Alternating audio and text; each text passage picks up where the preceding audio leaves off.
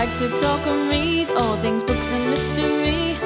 Funny stories. The characters of youth always tend to be a sleuth. The Hardy Boys will do. Don't forget Nancy Drew. It's a clue. Hello, sleuths. I'm Karen. And I'm Kelly. Welcome to It's a Clue, a faux crime comedy podcast for ice skaters that dabble in stock fraud. Mm. Today we are discussing the mystery at the ski jump, and y'all are in for some real frosty treats. Here is a thought for us to ponder, Karen. Are you ready? I was born ready. Okay, I lied. It's not really a thought to ponder. It's actually more of like a story time today. so, one of the things we're going to be discussing, because I think it was probably one of both of our favorite parts, Nancy has to do like an impromptu five, six, seven, eight, hit it, doubles ice skating performance in front of a live audience to try to trick the bad guys. Oh my gosh, I have so much to say about this. Yes, I like uh it's not secondhand embarrassment, it's like secondhand anxiety reading this. yes. Um, So my question for you is, have you ever had to do anything like this? And defend your answer. Like I would like a story about when you saved the day with theater. I I have had to do this actually. With no preparation. You have? yes. Oh, I really took a gamble there. I Okay. I have had to do this. I am so glad you asked. Not ice skating. I cannot. I I'll tell you about an ice skating story later in which I did not save the day, in which a pair of pants was sacrificed. But go on. Oh. Oh. I, Oh yeah. I wish I could ice skate. It is not a talent that I have, but in my next life, I will be Oksana Baiul. Um, anyhow, Wow. she was Wow, we are so dating ourselves right there. very popular in the early '90s. She was. Um, okay, so when I was a professional actor, I worked at a theater company, and we were doing a run of The Woman in Black, which is yes, familiar. a phenomenal show. Love it. Scary. hmm my very dear friend Kathy was playing the woman in black. hmm It was my night off because I was not in the woman in black. I had nothing to do with it. I had seen it one time, two months before that. That was all. That was all I knew about this show. You were just like a proud supporter of. Yes. I I was in the other two shows that summer, not this one. So one night I'm at home in my little studio apartment doing whatever I did. Probably but I don't even know if I had Netflix then. Eating eating one eighth of a Snickers bar because Yes. that's all you could afford. very poor. Reading a library book that was 18 months overdue. Um, and I get a phone call and it's from the stage manager of the show and they're like you need to get to the theater now. And I'm like, "But Ben, why?" and he said, "Well, Kathy is in an ambulance on her way to the emergency room and oh, you are the same size as Kathy. You are going to be the woman in the black the woman in black for the next two shows today." First of all, may I just say that's what every professional actor wants to hear. Like you fit the costume, so come on in. Yep, yep. Well, so the woman in black, this role does not have any lines, which Okay, well that helps. yes, she is a ghastly apparition, but she is on stage and off stage like a million times during the show. So popping out of trapdoors, um uh, there's like a track that this character runs to like come down from the ceiling and pop out over here and pop up from the floor. I had to pop up in the back of the audience behind the last row of seats and scream at the top of my lungs at a certain moment. Oh my gosh, Karen, that's horrifying. Yeah, so I had never done this. I had never seen the script. I had seen the show once, months before. I retained none of it. And they were like, you go on in about 90 minutes, so you should come over here and start getting in costume. Like, other than fitting into the costume, it was pretty, it was pretty much the most anxious I've ever been in my life. And this sweet little Sure. assistant stage manager was like, listen, we're going to get through this, Karen. And I, I have the track memorized because I did this with Kathy. I'm just going to put run you in front of you. I'm gonna put you where you're supposed to be, and then just say go, and then you're gonna, and I'll whisper to you what you're supposed to do, and then you're just gonna pop out and do it, and then I'll run you to the next place that you're gonna pop Okay. out. And bless his heart, his name was Itai. He did it. He got me through it. he was like, "Okay, go behind this row of chairs, and when I pull on the back of your dress, just scream as loud as you can." And I was like, "Really?" and he was like, "Yep, let's go. Time to go." And uh, I ended up doing the show for the rest of the run. But basically, Kathy stepped off of a riser wrong and broke her ankle on Oh, stage and had to go to the emergency room. And then I became the woman in black. And it was not the. I- my my jaw is on my chest right now. it was. It was. How have I never heard the story? I don't know. I don't know. Probably because I still wake up in a cold sweat remembering the day that happened. I this is not the right takeaway, but my my main takeaway right now is is it more or less scary if the ghastly apparition breaks an ankle on stage? Ooh. Well, that was the thing though too, because this show was actually legit kind of scary, Sure. and we were like, "It's haunted. We've we've made Right. a haunted play." Ooh. Anyway, Well, shout out to Kathy and Shout out to Itai. yeah. That's uh that's doing the thing. yeah. I have I a almost had to go go ahead, sorry. I have a photo of me that night in the costume with the creepy stage makeup on. I will send it to you, and we can post it on our. How about you post it on the shall. IG? Also, in the picture, I am backstage reading the Anne Rice book, The Claiming of Sleeping Beauty. Wow. You're just straight up reading your erotica right out in public. yeah, it was all I could. It's all. It was all I could do to keep my mind off of. Those were those were pre Kindle days. yes, We're a more civilized society now. okay. I send hear our erotica straight to our Kindles, like like civilians. exactly. No one Yeah. Mm-hmm. can see the cover and know our shame. Exactly. I almost had to go on stage one night when I was on tour. really? Yeah, it was going to be bad. Um, there was a so I I was I was on tour with as a stage manager. To be clear, not as an actor. I was on tour with Little House on the Prairie, the musical. Ah, yes, And- starring Melissa Gilbert. Yes, and Wheat. That was the other star of the show. There was so much wheat as a prop in that show. I can't even tell you. I was like, everywhere. Is Wheat a celebrity I've never heard of? it, it is in that show. They were like, and take your bow. so, one, like, if you've seen the show or read the books or whatever, you know that the oldest sister, Mary, goes blind and she goes off to, like, a blind school. Yes. Well, there's this one part where she's at blind school and she's interacting with this blind friend of hers and the way they are staged to come on and off stage is like holding the wall basically um anyway there were like nine people out of the show that night and one of them was the friend and i got asked like do you think you'll fit into so and so's costumes and i was like to what end Why? Like, why do you ask? why why no i i am backstage people you know like i i picked my career intentionally Yes, I did not choose Um, this life.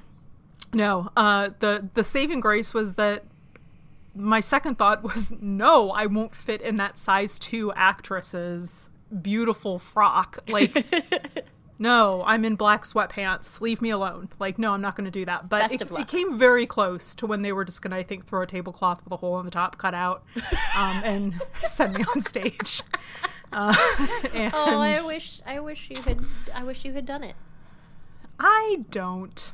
I don't. It makes me a little cringy right now. So, but I was supportive of whoever did go on. So that's how I saved the day by not going on and supporting those who did. Bless their heart. Yeah.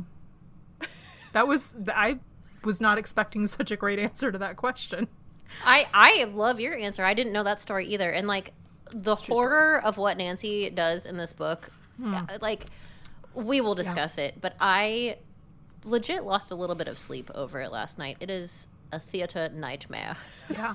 Yeah, it's a it's a real fear for sure. So um so Karen, Yes. we have not spoken to one another since pre-Christmas. No, I know. We took a little vacay. We did. I was I was tired, I like was just too. in general. I needed to. Not we needed to hibernate. necessarily, but yeah, We had to rest. I I didn't kind of venture past like you know a five foot radius around my couch for several days. So As And I'm, I've only expected. marginally expanded that perimeter since then. I was Like, just I'm gonna not- say, I'm, I'm, like, I still am not leaving the house. I'm not fully back out into society yet. because I'm committed. I am committed wholeheartedly to only wearing yoga pants. So Oh, yeah. I'm limited to places that I can go without being kicked out while wearing yoga pants. So Absolutely. I only wear listeners. Kelly got me a pair of fleece-lined leggings from Target for Mm. Wearing the 'em right holidays, and I I am as well. I am I now own them in three colors, and that's Me too. My life now. that's a lie. I own them in four. yep. Mm-hmm. Well, It's yeah. Anyway, so uh man, we just I just kind of like daydreamed right back to yoga pants on the couch for two weeks. Um so how was your how was your Christmas? I got to see you for a little bit of it, but it was the best because I hung out with you, and I okay. I have one thing I would like to share with our mm. listeners. Y'all, Kelly got me the greatest Christmas gift it's true I did. of all time. It's true. Kelly got me a create your own American Girl doll that looks exactly like me. looks exactly like her, you guys. It looks She has- exactly like her. Short dark hair and a pixie cut. Mm-hmm. She has a red plaid flannel shirt on, combat boots, little ripped black leggings. jeans. She has a backpack that is like the checkerboard Vans logo and Mm-hmm. a gray slouchy beanie, as well as black nerdy glasses. And Mm-hmm. oh, and in her backpack, she has a Nintendo Switch and show tickets. It's true. This American Girl doll looks like somebody who knows that Coldplay is an emo. she is keenly aware. Also, I don't think I've told you this yet, but I have shown. Oh, her name is KJ for Karen Jr. and I have shown her to all of my coworkers at work. I work remotely. Do they so- agree it's she's your mini me? Yes, everyone has laughed very hard, and there have been several times where I will sit her on my desk when I'm logging into a Zoom call, and then Mm-hmm. Log in, and it's just like KJ is me, and it. I've done it like five times, and it's gotten a so funny. good laugh every time. That's fantastic. That is fantastic stuff. I am here for it. so if I Well, ever I'm need glad you like your Christmas present. I love it. How was how was your Christmas? Did you have happy holidays? It was great. It was great. I so I also got a toy for Christmas. Not that KJ's not people, but like generally we'll put her in the toy category. I I also got a toy for Christmas that I had been wanting for like at least a year now. And I asked Santa for it and he came through. I Um, am so glad that Santa brought you this because I wanted you to have this for a I very long time. on the struggle bus if I didn't get this. Like I was gonna just like chip out some money from my 401 and get it myself. Like, You're what, did you say you're 401k? yeah. Is that not how you say it, Karen? I'm not a finance. person. It it is now. it's how I say it now. Um, yeah, I got the Home Alone Lego set. Mm. So, like, Karen, you know this, but Home Alone is actually like one of my top three favorite movies of all time. Like, not Christmas, like movies period of all time. I love that movie. I know. And so when they came out with this Home Alone Lego kit, I was like, must have. And it's pretty much together now. I've got a couple of like little things to do on it still, but I will just say it has a mechanism where you can push Kevin on his sled down the stairs. Um, you can pull a lever and the shelves in Buzz's bedroom collapse. Um, and you can drop the iron through onto the the the thief's face into the basement. My favorite part that I saw when you received this gift was that the like Yes. tree house with the Mm, with the zip line. the zip line is a thing, and that's It pretty is. that's pretty dope. it's it's pretty great. So toys for the win. All about the toys. Um and continuing my like modeling adventures, you got me an amazing gift last year, which frankly I have been too afraid to do out of fear of messing it up. But I started it kind of when I got the Legos done because I was into it. And it's this um it's a miniature bookstore or like little study kit and this is actually like wood pieces and fabric and stuff and you like build all these little parts and pieces to go in this little miniature and it's so fun I'm Like- so glad. I enjoy doing little stuff like this. So yeah, thanks. Toys are the best. As, Happy as Christmas. Dad says about building models. Don't let anything stop you except for fear or lack of ability. Good advice. Words think. words to live by. Uh, well, we should we should post pictures of our activities, and maybe you all can tell us if you got anything fun for the holidays, if you celebrate, and if not, what you're just going to go buy for yourself because you're awesome and you can. So, exactly. Yeah, treat yourself. 10 out of 10. Um Kelly, Yes, are your vocal cords warmed up? Are you ready for our next I'm ready. segment? I'm ready. Hit me. It's time for recommendation station. Woo woo. Did I do good? You did so good. I'm glad that you you so remembered much. the sound after our month off. It was. I, I, it startled me. I was like, "What do I do?" Oh yeah, I make the noise, like a choo-choo train. Kelly Bird, do you have a recommendation for the station? I I don't because I listen.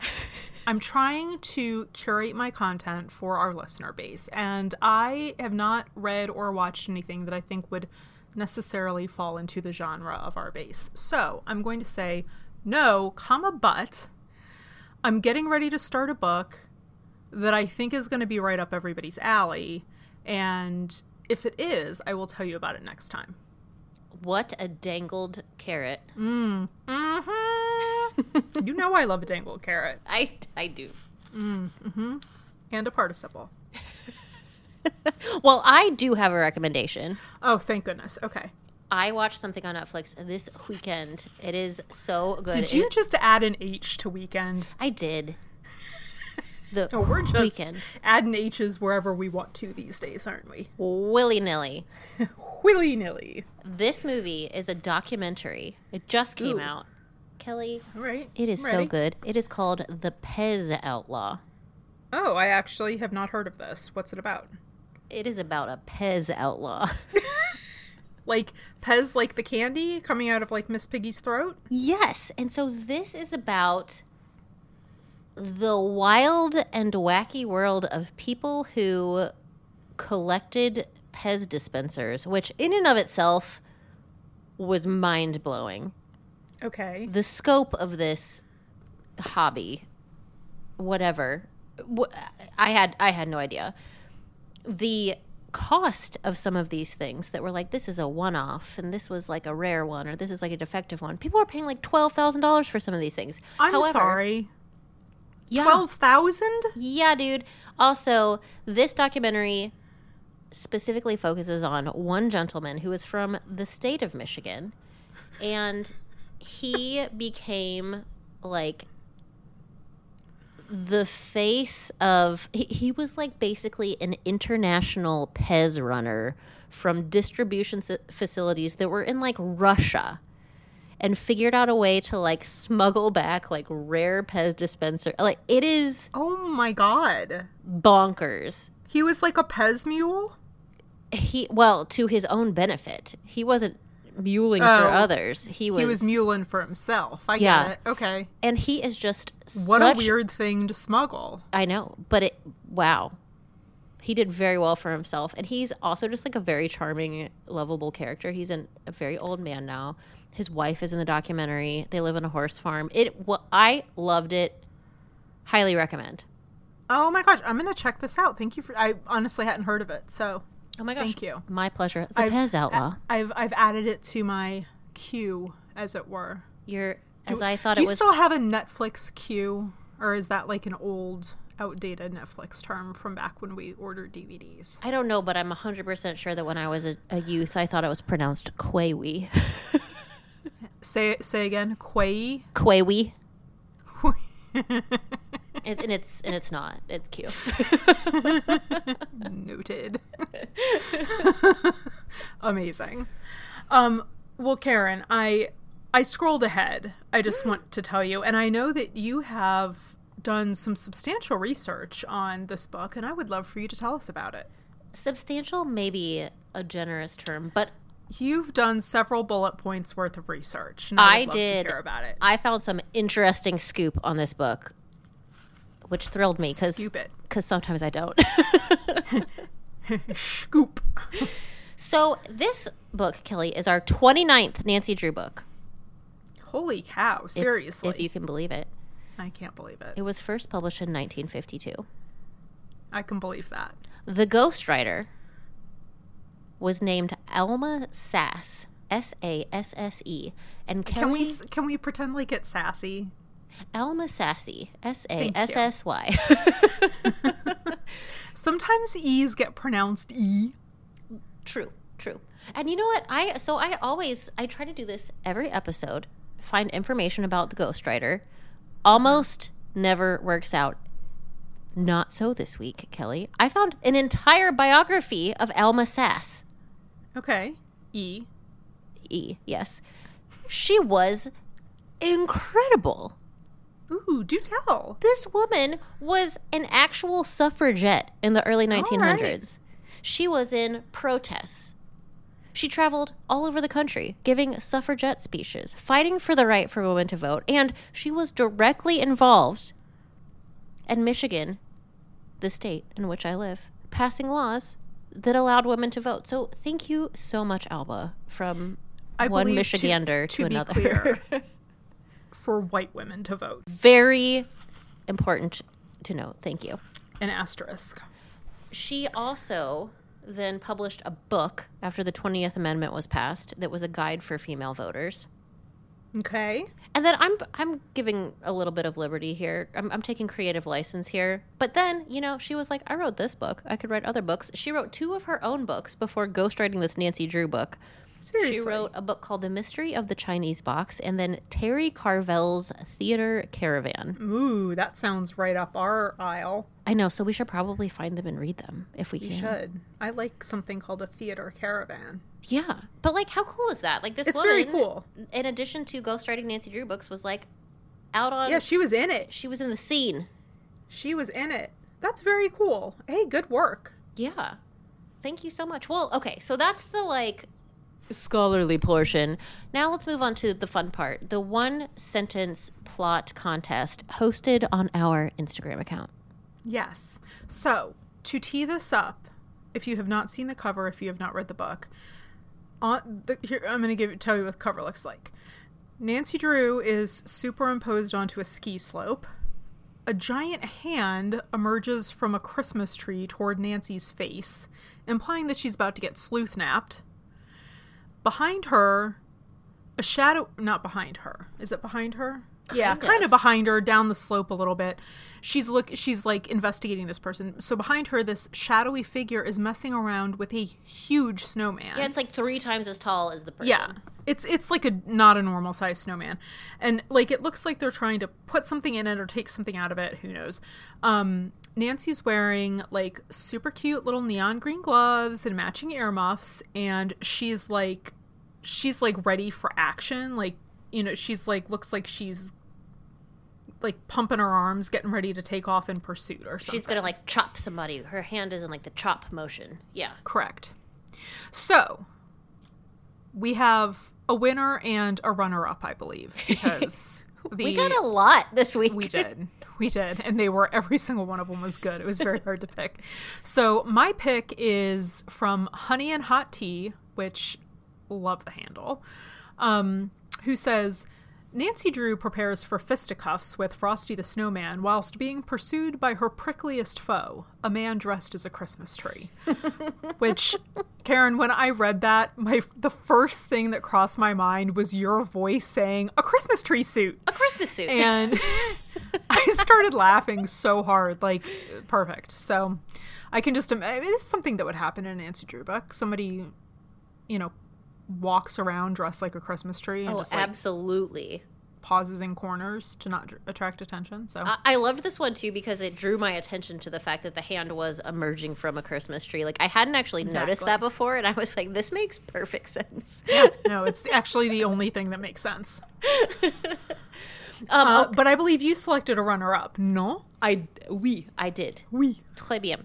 I chose the submission from Nancy Wrights 66, who wrote A rash of earmuff thefts leads Nancy to fisticuffs with a giant snowman, only to discover the real culprit is Thing from the Addams family. Perfect. Perfect. I I saw that one and I was like, "Yep." Like I knew we were going to have an Addams family reference. It was only appropriate. The um, disembodied hand floating across the cover. Exactly. also, we selected like double fisticuffs.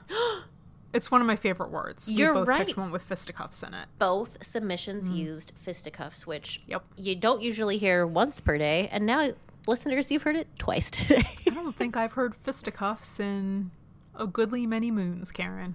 wow. I know. You're. Not today. uh, so, without further ado, Karen, it's time for today's super fast plot overview. Beautiful. And I will say, I wrote it this from scratch today. So, Girl. also, this book was really confusing and. Spoiler alert, it's bad. So not not the book, my plot overview is bad. It was like, damn. if you would like to fast forward through the next three minutes of this podcast, I will not be offended. I will be. Oh, okay. okay. I'm just kidding. thanks for sticking up for me. I'm I ready. I think it's going to be great. Okay, five, six, seven, eight, Uptown Girl. Hit it. Nancy learns that a woman named Mrs. Channing has been gallivanting around River Heights, selling designer mink coats for rock bottom prices, in addition to stock certificates for something called the Forest Fur Company. Not only that, several of Mrs. Channing's customers have also reported missing jewelry in their homes. One of the victims includes Hannah Gruen herself, and Nancy will not stand for this. Carson and his resources confirm that there is no such thing as a Forest Fur Company. Using a phony dividend check that Hannah receives as a clue, Nancy and the Clue Crew go sleuthing in New York City. We learn that Mrs. Channing is in cahoots with her husband and his comrade, a man named Lake Dunstan. For some reason, Mrs. Channing is also a famous ice skater named Mitzi, which Nancy learns when she sees an ice skating competition on the telly. Nancy happens to become besties with a well known ski instructor and pairs ice skating champion named Chuck, who takes her to lots of events, one of which Nancy ends up randomly ice skating in because Mitzi is using Nancy's name in the ice skating world. I know, it's very confusing. Oh, the Clue Crew also becomes friends with a seasoned trapper and snow navigator named John Wells because he's related to some financial woes that Chuck, the ski instructor, is having. John Wells accompanies the Clue Crew to the Adirondacks, where they think they might be able to catch the bad guys red handed in stealing mink furs to resell to the unsuspecting folk of River Heights. Long story short, Nancy does, in fact, catch the bad guys in the act, but they kidnap her and throw her in a padlocked shed where she almost dies of hypothermia. John Wells remembers the shed, though, and with Ned Nickerson and the Emerson football team in tow, he breaks down the shed and saves Nancy with not a moment to spare. The cops catch the bad guys who won't confess, but Nancy finds their loot hidden in the bottom of the world's largest snowman.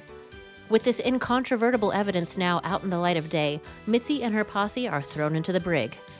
As her reward, Nancy receives an invite to a snow sporting gala, several mink pelts, and a diamond brooch shaped like an arrow. For some reason, Ned gets the gift of a taxidermied deer head. The end. Karen, I don't know what you're talking about. That could not have been more perfect, actually. Is that what was like- happened, though? kind of. Yes, that that that is that is more or less what happened. Yes, I painted was a- with with broad strokes, but well, th- th- thank you for doing so because otherwise that super fast plot overview was going to be not so fast. Uh, yeah. I I can tell you have some things to say about this book. So, would you like to share your general thoughts and musings? I mean, yeah, but you go first. Oh, oh, I'm still collecting my thoughts. I want to hear what you have. I want to hear what you thought first before I go. you know, it's it's hard to say. I think, in summary, I would say that I enjoyed question mark this book. Um, it was kind of hilarious in a way that not all of these books tend to be. It, it wasn't okay. Listen, it wasn't my all time favorite, but there were some things that were good about it. However, That's fair. I'm not going to judge you. You was- can say your feelings. that was like the most passive review ever. like, I don't want to be mean, but I also don't want to be nice. I I mean, it's remarkably similar to my thoughts, so keep going. Um, I do. Okay, I must say, they actually, for the first time ever, used our catchphrase in this book. can't- yes, Karen, say more. Yes. Nancy I gets giggled. kidnapped. She gets thrown in a cabin and left for dead. They Mm-hmm. lock her up and throw a padlock on the door in the negative a million degree weather. And the bad guys, as they're walking away laughing, yell back, Happy sleuthing! Which, if you've ever listened to the end of our podcast, is how every episode ends. Which, if you've made it that far, You're a congratulations, saint. and we, we we we thank you for your patronage. But um, yes, I I saw that, clocked it, thought it was hilarious, Happy. particularly because it was said with in full sarcasm. Yes. I. Anyway, so Yeah, perfect. that was a the highlight. perfect moment. Yes, chef's kiss. okay, t- spill it. How do you feel about this? So I'm trying not to be negative. Happy New Year. It's Um, 2023. So listen, it I did not like it. Comma. I I there were parts that I liked. I mean, there were definitely parts that I liked. I just I I you know, as much as I want to be a fan of Mrs. Sasse, I'm not sure I'm a fan of her writing style. That's okay. I I, think- think, she's I think more of a tried to jam- non-fiction writer. I mean, this did feel kind of like reading. I don't know what I would imagine, you know, a, a nonfiction account of like you know the rocks of the Oregon Trail to feel like. I mean, I just, I the the one thing that kept coming to my mind is how did we manage to snatch defeat from the jaws of victory with this one? Like, we had everything going for us you know? We had we had like an international mystery with like competing boyfriends and aunt eloise a trip to new york a trip to canada a trip to the adirondacks. A We had, like, lumberjack. a lumberjack and trapper. Um, nancy gets kidnapped a couple times. Um, and other things. I mean but but like i just i felt like i was watching paint dry and that's not what you want to I felt like it was a fever dream. I felt the opposite. I was like, "What is going on?" Yeah, I also that. I was bored, you were overstimulated. like all of it felt very unlikely. Um I'm kind of questioning Carson's fathering ability at this point, but he was um not yeah. at his best in this book. he was he was kind of off his game for sure. Um, I, I'm like, what did you accomplish before Nancy came to quote unquote help you with your case? Not nothing from what I can tell. So, um, anyway, there were just like a lot of characters. It was kind of confusing. the The whole overlapping plot with Chuck. As much as I enjoyed Chuck and that whole matter. subplot, like it didn't matter. It didn't need to be there at all. Um, I did like Aunt Eloise that has a cabin. I did love this whole like Mitzi's a figure skater situation. Love a figure um, skater. Yeah. Uh Yeah, I mean it's fine. I wanted it to be better. Like the cover had me like salivating for my favorite Nancy Drew book of all time. I was I like really it's, ha- it's going to happen. Yeah. I felt the same. Yeah. I saw those Anyway. green earmuffs and I was like, "We're in for a mm-hmm. treat," and we were in for Also, something. speaking of the earmuffs, Karen. Yes, ma'am. Um, I made reference to this in the Instagram reel for the super fast, no, the one sentence plot requests. yes. But do you remember Freaky Freezy gloves? I didn't until you posted that. Oh my gosh. Like, I looked at this cover and looked at those gloves and had an instant, like, childhood flashback. I haven't thought about those gloves since the 80s, right? You should you should describe them for our listeners that are not elderly like us. Wow. Offense. Um, seeing as I'm older than you. Barely. offense. You're a whisper older than me. Um, okay, so Freaky Freezies, they looked exactly like this. Like they were like thick and they had like they were crunchy, right? Like they had like a plastic overcoat to them, and they had the little like flange down at the wrist, the little flange ruffle at the wrist. That's that's right. Are you okay? Flange. What, Oh. what what what should I call it? Did you mean like the the Velcro strap? No, like it has like a little ruffle around the wrist. Oh, the snow like deferring ruffle that you can Correct. tuck into your snowsuit to prevent that's exactly right. a, a snow wrist. That pops out immediately, but your mom will stick it back up in there 45 times while you're trying to play. So anyway, with with um, snow. Yeah. Cor- correct full of snow so now there's just snow up your suit but anyway um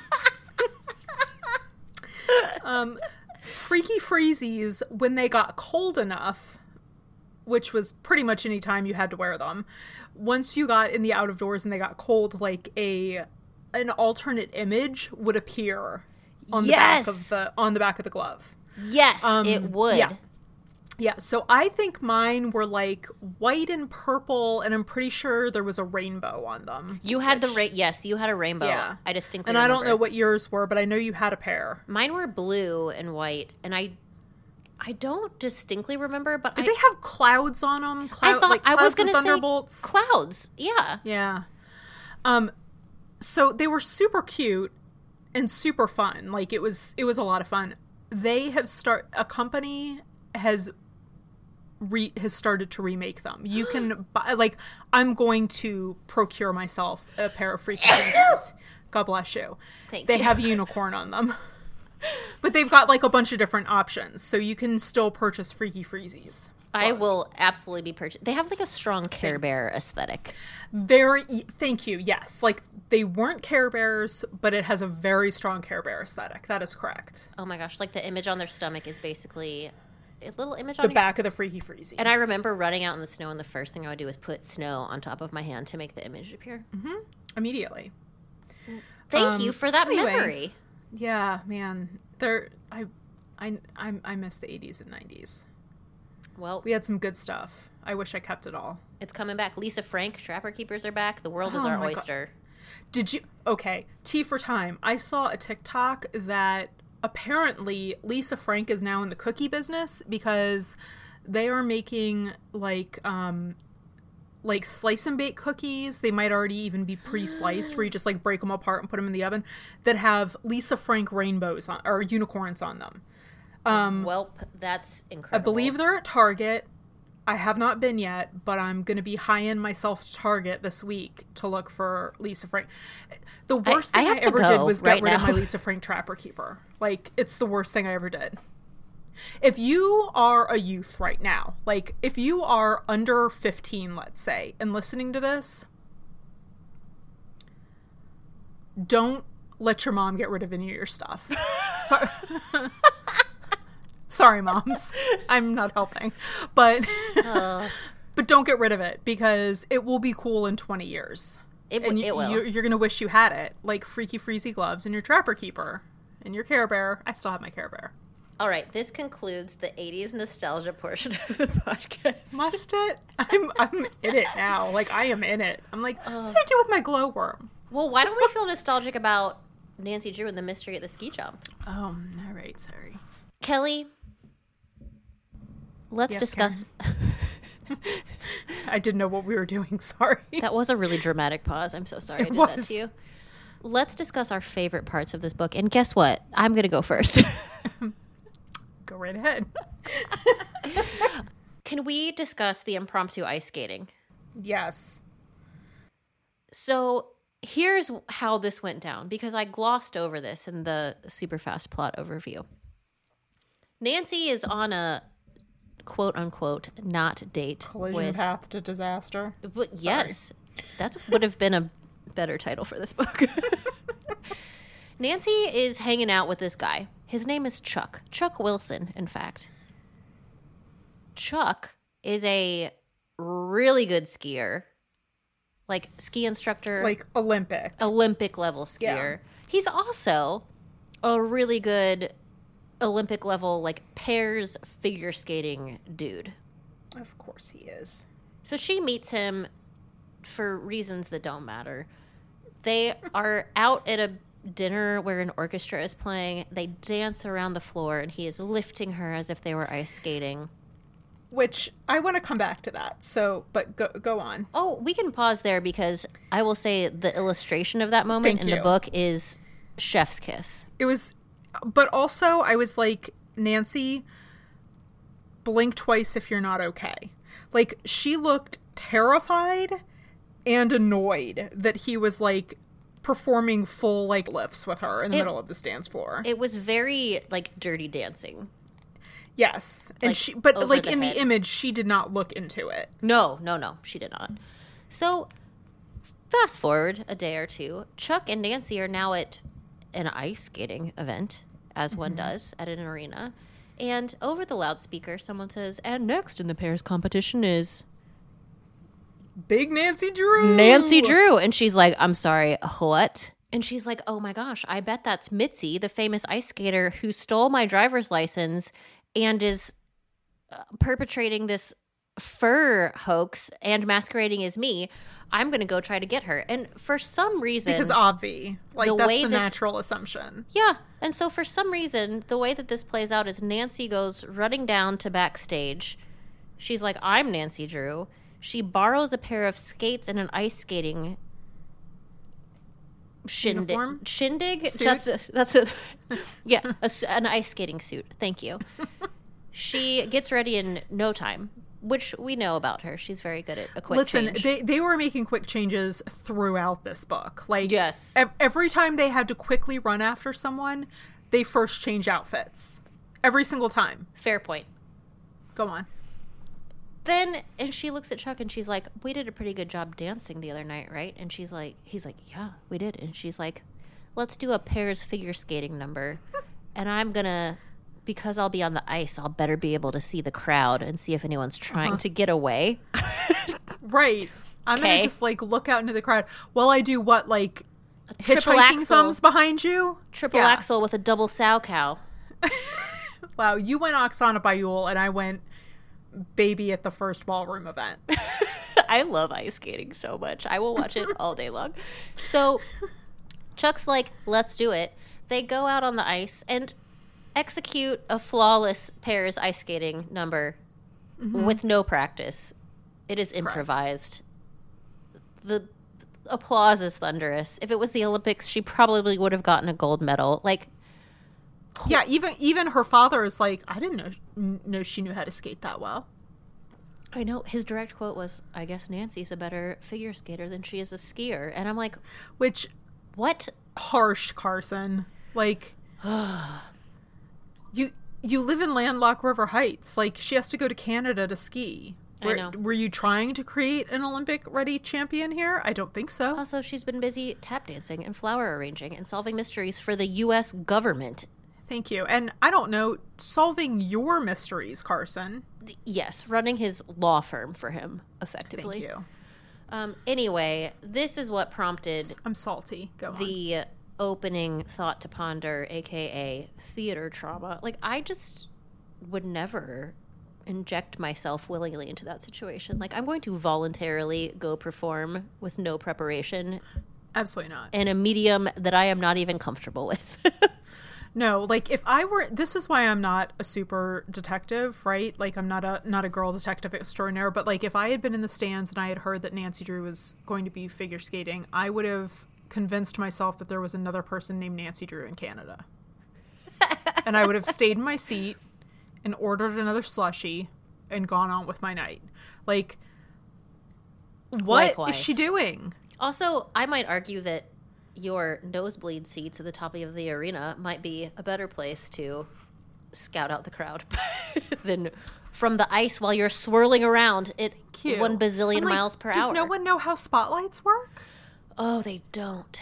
They, They, don't. they put they put that light right in your spot. oh, they in do. your eyes, people. Can't, you can't see, see. a thing.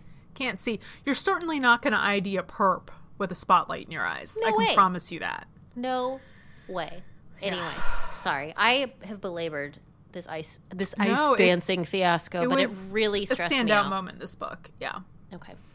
Do you have a favorite part you'd like to speak about? I mean, sure. if like needs must.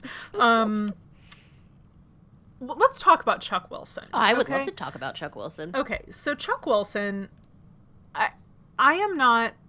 I want to be clear. I am not saying that I like Chuck better than Ned, or that we either we even need to have a decision between the two of them. Okay, I, yeah, like I agree. it's it's kind of neither here nor there. Peas But and I will say, peas and carrots. Right? We don't have to have either of them. Let's be honest. Correct. So, however, I will say that I did enjoy some of Chuck's turns of phrase. So at one point, I, I guess we're supposed to assume that Chuck has spent some time among the French speakers in Ah. Montreal. Très bien. Oui, because at one point he says to Nancy, "You need more of what the French call abandon," that was my favorite line in the entire book. and she's like, "What does that mean?" And Also, he's like, "I don't no know. one Be carefree." has no one has more abandon than Nancy Drew. Chuck. No, Nancy literally is like, hold my beer and running after criminals every 30 seconds in this book. Like, she's got plenty of abandon, Chuck. Keep your eyes on your own page. Perfectly stated. Um, however, I will also say that I enjoyed Chuck being, we'll call it a foil to Ned. Okay, so here we have a different guy who is clearly into Nancy. He, like, wastes no time. He asks her out immediately. Then he asks her to, like, convince her dad to stay in town for another couple of days so he can see her again. Like, and then, you know, fate continues to thro- throw them together, right? So she continues to have a Chuck in her life for a while. Um, but I will say that I enjoyed that Nancy is actively and n- intentionally messing with Ned Oh yeah. with Chuck as her tool of choice.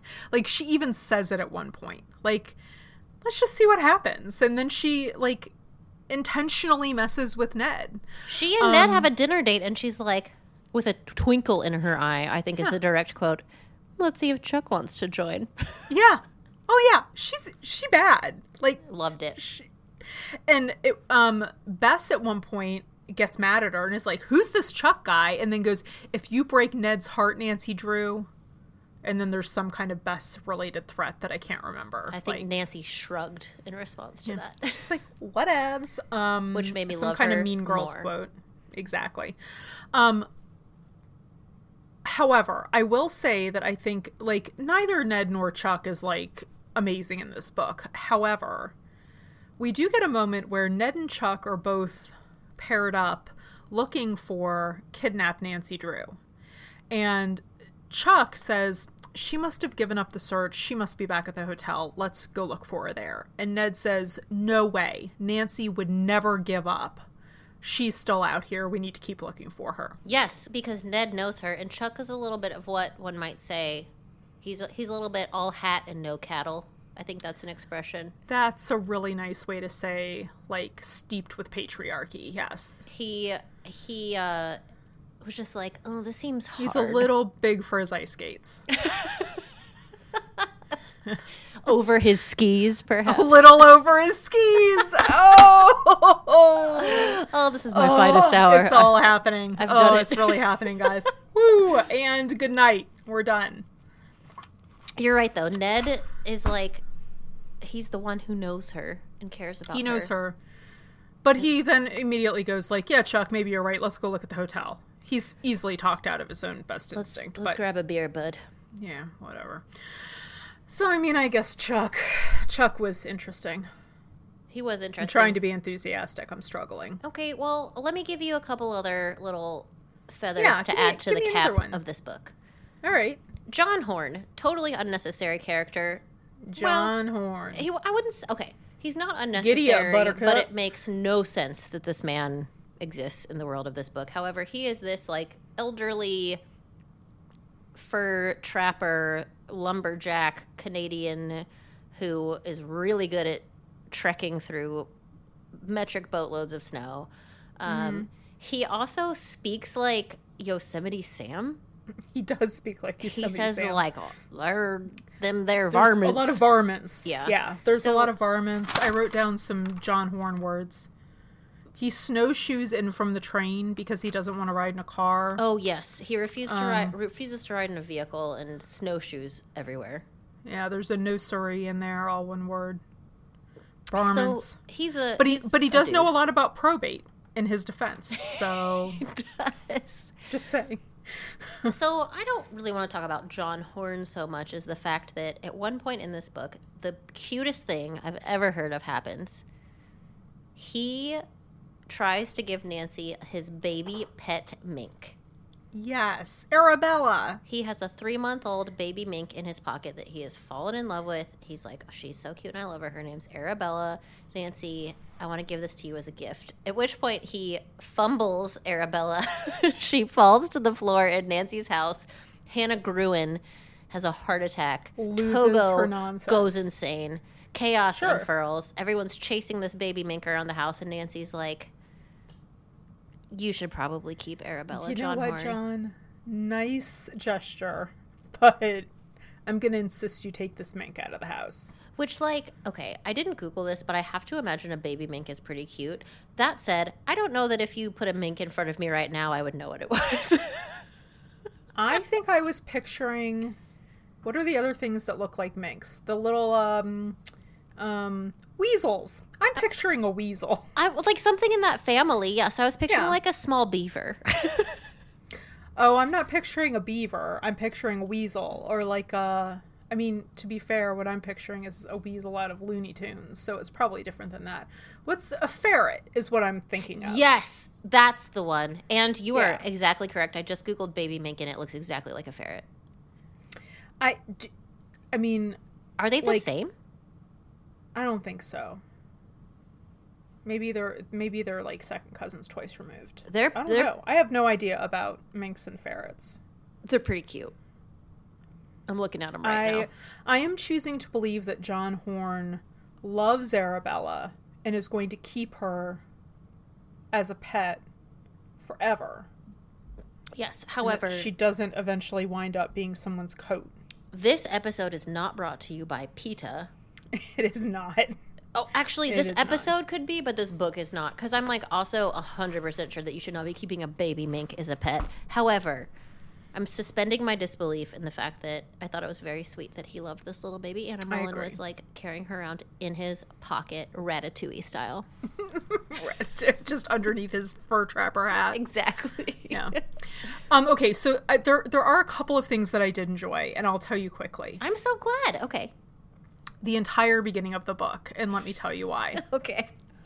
so, first of all, we have a criminal who we find out later to be Mitzi, which great criminal name, by the way. Sorry if your name's Mitzi, or if you just named your baby Mitzi. We've had that a couple. of Why times, would you be sorry for that? That's the dopest name ever. I mean, because I just said it was a criminal name, Oh, but like it's I a see. great name for a criminal. I'm not saying if your name is Mitzi, you must be a criminal. I, I don't want to yes. shoehorn anyone that way. But um, Mitzi the criminal does have blue black hair, which Like me I for know all of what college. they mean. I don't think that's what they mean, but like yes, you can picture it, right? Like yeah. Okay. Um she has like an undiagnosed, never discussed again medical episode, I guess. I and forgot about that. takes off some lady's front porch in her car. Yes. And that's how this whole thing gets started. Because Nancy, I think, nearly gets run over. Yeah, Nancy's just strolling on the road in River Heights. She sees a Yeah. car careen off the road into the front of a home, Correct. and this lady she almost is gets taken out during the portioning and that lady then like while nancy is trying to assist and aid steals nancy's driver's license that but is she- yeah. correct, and she steals that woman's diamonds. different different lady Oh, so, but, but however, close. S- s- point point remains she's bad. um so i i mean i kept waiting for this like also mitzi you're gonna have to pay the 10 grand you owe mrs river heights to put her porch back on her house but no that never comes back that was around. concerning to as a new homeowner. That concerned yes me as well. very concerning um shortly after this, Nancy, unbeknownst to Nancy, she does not have a driver's license anymore because Miss, Mrs. Portioning has taken it with her. Yep. She goes on like essentially a I'm not going to call it a high speed chase because I think it was just a like barely over the speed limit chase, but she goes chasing after like who she thinks is Mitzi. Yeah. And finally she gets pulled over. And Karen, as I'm reading this, and this like police officer comes up to her window and asks her for ID and is like, you know, chastising her for driving too fast. Literally, the thought that goes through my head is, is this this guy's the first day? Is this guy's, is this guy, is this this guy's first day? Are you okay? is this this guy's first day on the RHPD or something? I had the same reaction. I was like, "Do you not know who she is?" Thank you. How? And come to find out, uh huh. Like, he's a brand new little, like, just out of the academy, joined the RHPD because when he hauls her into Captain McGinnis, Mc, Mc what's McGinnis, name? yeah. McGinnis. Captain McGinnis is like one of us, and it was so validating, Karen. I I just wanted to be like, young deputy, this is Nancy Drew book number twenty nine. Yeah. Catch up. Thank you. But I like I was like can we please have a don't you know who I am moment? I was having it for her. I completely too. agree. Yep. Yep. Um anyway, so I enjoyed all of that. I enjoyed the portioning. I enjoyed I enjoyed meeting Officer Green behind the ears. Wet behind the ears? Wet, wet yes, behind the ears. Wet behind the ears. Yes. Officer Green. Green around the gills. Thank you. I'm mixing my meta whoozits. Okay, I had one last favorite part. Oh, tell me. I felt like Hannah and Bess were the real heroes of the story. Surprise, surprise. As always. Quickly stated, Exhibit A. At the beginning of this book, the leads have dried up early on, and Hannah says, These people are swindling old people. Go check the hospitals and nursing homes, and you will find more people they have swindled. And that absolutely is correct, and that gets them immediately back on track. Thank you, Hannah Yeah. Gruen. Nice job. Yes. Exhibit B, Bess Marvin. Nancy is freezing to death, literally, in a cold cabin with a padlock on the door. And everybody, Chuck and Ned are like, oh, she's, oh, she'll come back eventually. Let's have a beer and go skiing, I guess. And they're like, I have no idea where she could be. No one knows. And Bess goes, hello. We're here with this random fur trapper lumberjack from Canada who all he does is wander around in the snow let's consult him for assistance and then guess what they do and he's like instantaneously goes i know exactly where she is Yeah, And she's th- at that cabin. and they save nancy's life so had they consulted bess and john horn two hours before nancy would not have even gone into hypothermic shock so the moral of the story is always listen to hannah and bess they are the best at the end Solid advice. i've said I'm not piece arguing.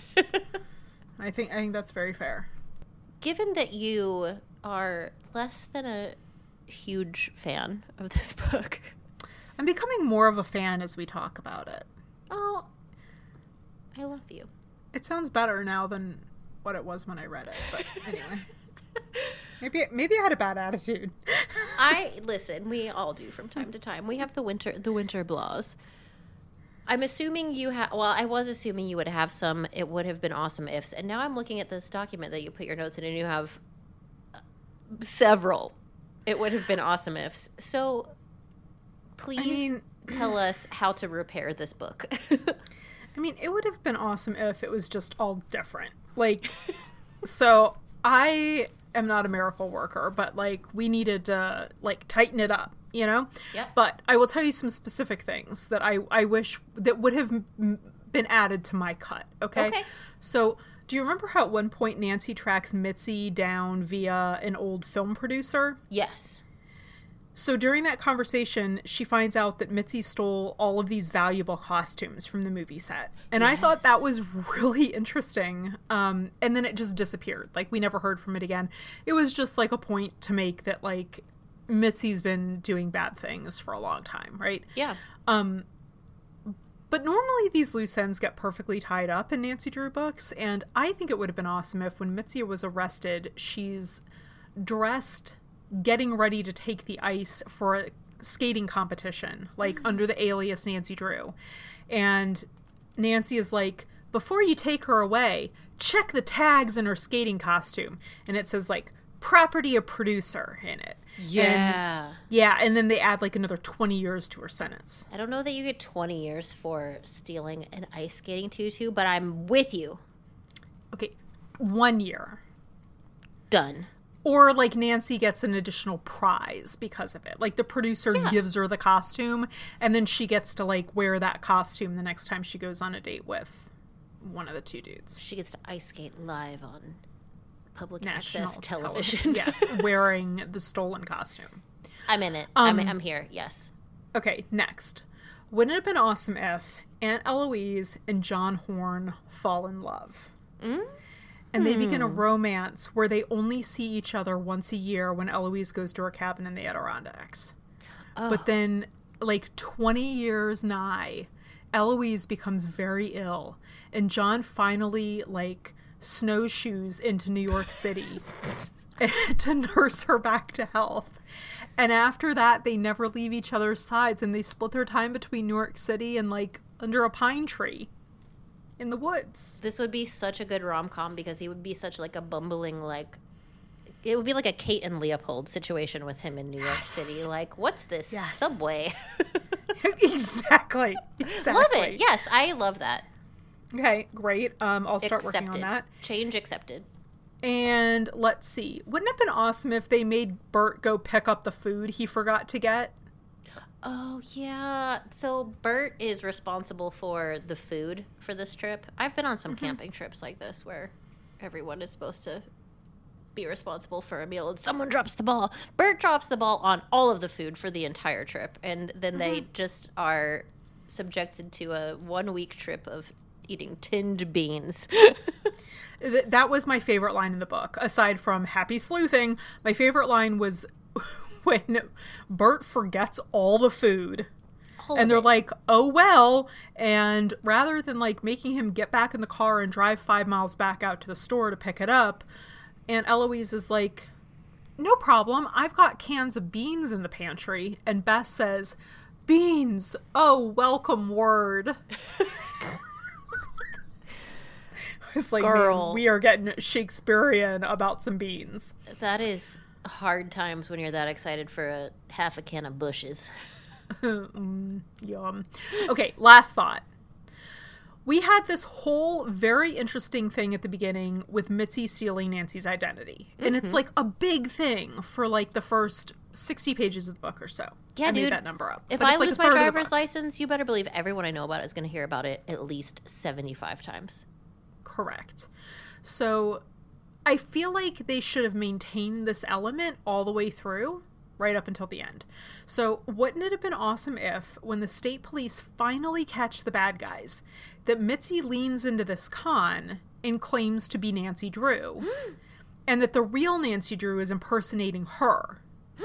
So like we have a like no I'm the real Nancy no I'm the real Nancy and so and then like Bert and Dave are saying no this is Nancy but Mitzi's guys are saying no this is Nancy so like when you're in a like pre-digital age era how do you actually confirm someone's identity in the midst of an identity They're theft like, like, er, solve right? this, solve this crime, find a clue. I don't know. Thank How do you you, prove Karen. that Nancy is Nancy? Yes. So in the world of in the world of reality, probably not this, but in the world of Nancy Drew, one of the cops would go, I remember reading about Nancy Drew when I worked in River Heights, and Nancy Drew can do a triple Salchow and like I don't know, like he, he knows something that she can do. Like And no you know, one else We're gonna we're gonna plan a clue where like she can solve a Rubik's cube in thirty seconds or something, and then they have to like both do it, and whoever whoever can solve the Rubik's cube in thirty seconds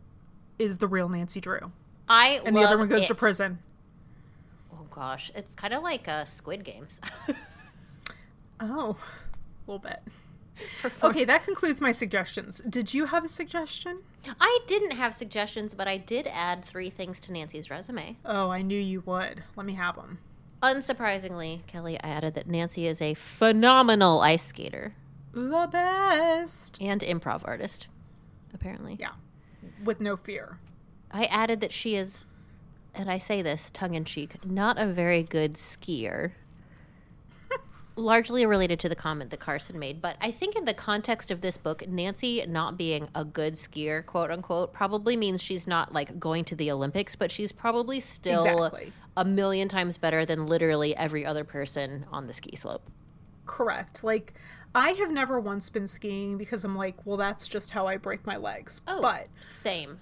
like immediately. Um, but she knows all the words. She, That makes me think she's probably a pretty good skier.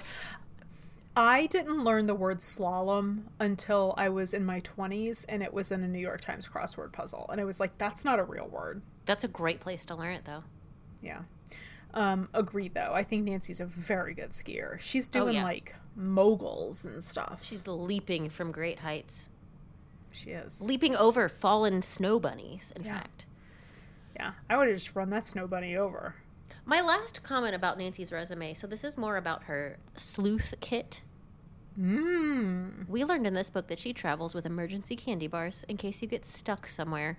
She does. I like to think this was a clap back to the first book, The Secret in the Old Clock.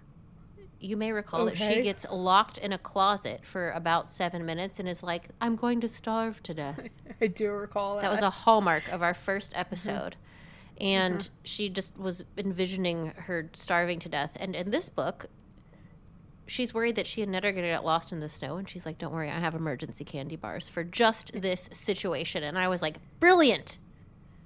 And Ned's like, I wasn't worried about starving to death. I was worried about the two below zero cold, but great. Uh, uh, I'll take the Hershey's. Snap into a Snickers. Thin Mint, Snickers. Kit Oh, wait, Kat, it's, it's snap into a Slim Jim. Anyway, you know what I mean. Slim Jim. so, like, I'm no, I do know what you mean. Should, we should make a Nancy Drew toolkit. Flashlight, Snickers, Flashlight, optional flashlight. Twix. If we're yeah, you got to have the, the batteries for the flashlight. Piece of paper and a piece of charcoal to take a rubbing of a footprint. True, a footprint or like uh, you know, like the Tombstone? the, the the piece of paper that like the was underneath the one they wrote the note on. Yes, yes. Yeah. A, Mhm. a soft Crafty. leaded graphite pencil will do the trick for that. Oh my. So Karen, I do have one open question at the end of all of this. Please ask me and I will answer it. I won't. I'll try that. Okay, how do we feel about Ned after this book? I'll contextualize. Okay. On the one hand, the deer head, which I spelled incorrectly in this, I'm seeing now. The deer head with two E's. Oh, the head of the deer. Correct. What did you think I was saying? Like, I thought you were calling him a. Oh, what a deer head. Like a term of endearment. What a weird say to, thing to say. I, I agreed. I was like, that's super weird that she wrote that. that's how The you spelled it, though. The, you're right. The head of the live venison, the taxidermied deer. deer head. the taxidermy deer head, is giving red flags for sure. Like, the, it's it's not so much that he wants it, although that, but it's kind of the way he says it. Like, he's really jazzed to put this deer head up on his frat wall. Yes. On the other hand, he knew Nancy would never give up and go back to the hotel. Like, he knows her better than Chuck. But then Chuck is like, he's like a man of action and he's like pursuing her in kind of like a, an acceptably romantic way. And he's also a really good skier and ice skater and he can pick her up on the dance floor. See, these, these are all positive attributes too. So I'm not actually asking about Chuck. I'm asking, how do we feel about Ned? Deeply by we, I mean disinterested. Yeah. I just, I Can don't. throw him back and get a different one? Yeah, I just want Nancy to find somebody a little more edgy. Oh, so you want like you want like Jesse on Gilmore Girls. Exactly. And we're still working with Dean. That is perfectly stated. Like I want Jess, Jess, not Jesse, Jess. I want a dude with like full sleeves in the 1950s with his rolled up sleeved white t-shirt and a motorcycle to like take Nancy to a poetry slam. I like. I'm I'm sick of Nancy going to football games with Ned. Like he's boring. Agree. I agree. All right, sure good talk. Anyway, I'm I'm I'm into it. I don't I don't think Carson's going to go for the man you just described, but well, Nancy's her own woman. I okay. I don't She have is. an open question, but I do have a business venture to propose. ooh, yes, I'm in. How awesome would it be if there was a cooking show that was the official Hannah Gruen and Bess Marvin cooking show? Oh my god, it would be amazing. it would be amazing. like I can fully picture it Yes. coming to you live from River Heights Public Access TV. Oh my gosh, Karen, I love it so much. I did just Do- read Lessons in Chemistry, which Ugh. if you've read that book, you'll so know why this is related to what I'm talking about. But like, I that think book. I just love Hannah and Bess, and I think they should have a cooking show, and it would be amazing. It would be. There would be like a mentor mentee element. Ugh, bless. Ugh. Well, Karen, are we going to rate this book? We should rate it, and I have decided that this week, Kelly, we are rating The Mystery of the Ski Jump out of a 12 possible taxidermied deer heads. Please, please rate this book, and I'm scared for your rating because you did not like it. Um, I gave it a really optimistic six out of twelve taxidermy deer heads. Ooh, okay, say more. Um, minus ten for being confusing and boring at the same time. Plus two for the ice skating competition. Mhm. Plus two for my made up John Eloise romance. You can't give it points for something that didn't happen. It did in my head. Um, minus two for George being the biggest killjoy of all time. Fair. Plus two for George for Bess being a sweet baby wangle. Also approved. I think that adds up to six. I didn't do the math, but I trust you. Two plus four plus six minus yeah, that's six. Okay, six. What did you? What do you give it? You know, mine's not great either. I Why don't it, we rate this out of twelve? I, I don't remember. Okay. What? Sorry. What'd you give it? I gave it a 9 out of 12 taxidermy Oh. deer heads. Karen, you're much more generous than me. We I, that. I loved the ice skating competition. I loved the use of a snowman as a contraband drop point. I thought that was that was good. genius. Yes. I was super into the lumberjack carrying around a little baby mink named Arabella in his coat pocket. Yep. I removed three deer for the heart attack that I had when Nancy had to go on stage unprepared in front of an audience. That's fair. Thank you. Well, that brings us to our finale, Kelly. Dun, dun, dun. What are we reading next week? Karen, we are reading Nancy Drew number 30. Crazy. Craziness. Uh, which is The Clue of the Velvet Mask, which is. I don't remember the book. I think I've read it, but it's one of the creepier covers. Okay, I haven't looked yet. I don't know. Yeah. Um, so, Karen, we are 30 Nancy's along on this journey. That's so wild to me. Yeah, many more to go. So, number 30. Here we go. well, folks, please rate, review, and subscribe. Tell a friend if you are so inclined. And remember, you can find us on Instagram at It's a Clue Podcast. And that is where you too can participate for fame and glory in the one sentence plot challenge every episode. Yes. And if you're so inclined, please consider becoming a Helen Corning friend on Patreon, which is basically just a bestie of the show. We'll give you a shout out when you become a patron, and our patrons get to vote to select Super Sleuth titles. So you can find us on www.patreon.com slash It's a Clue Podcast. Excellent. And dear sister, do not forget what we learned today in Nancy Drew and the Mystery at the Ski Jump. What did we learn? I learned nothing. Oh, well, then you weren't paying close enough attention. Though the stock market is volatile, it's also not a great idea to keep all of your cash and wealth in your nightstand or in the bottom sphere of a 12 foot snowman. Please consult your financial advisor. the bottom sphere. That's what it is. Well, what else would you call it?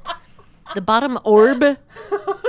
The bottom third of a oh, snowman? Karen. It's the bottom Oh sphere. gosh. That's that's perfect. Oh, well, with that, Happy sleuthing. sleuthing. It's a Clue is hosted by Kelly Biscopink and Karen Farmer. Our logo is designed by Courtney Kyle. You can find her on social media at I am Courtney Kyle. The It's a Clue theme song was written and recorded by Danny W. You can find her on Facebook at Danny W Music. Audio engineering is graciously done by our friend Mark Goodlow. E